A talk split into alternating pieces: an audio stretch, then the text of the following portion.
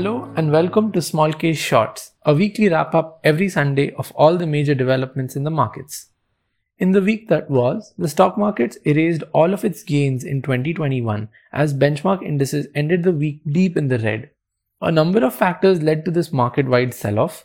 Firstly, pre budget nervousness engulfed the markets as investors, both retail and institutional, looked to book profits ahead of budget week. Foreign institutional investors also seem to have turned bearish as they were net sellers of Indian equities last week. Lastly, global cues remained weak as a sell off in all major markets gained speed.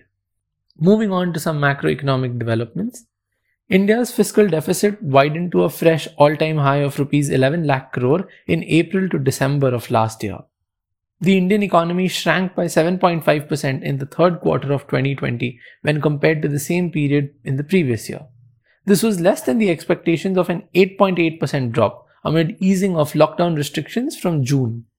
Infrastructure output in India dropped by 1.3% in December of 2020.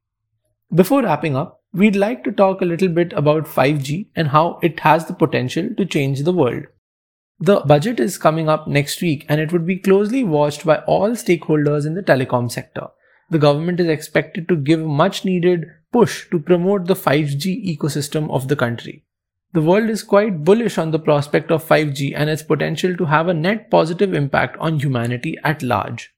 Reports estimate that potential global sales across multiple industry and sectors enabled by 5G could reach $13.2 trillion in 2035.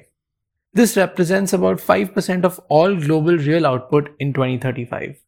Read more about 5G and its impact on the economy on our blog. That's all for this week. Until next time, take care and happy investing.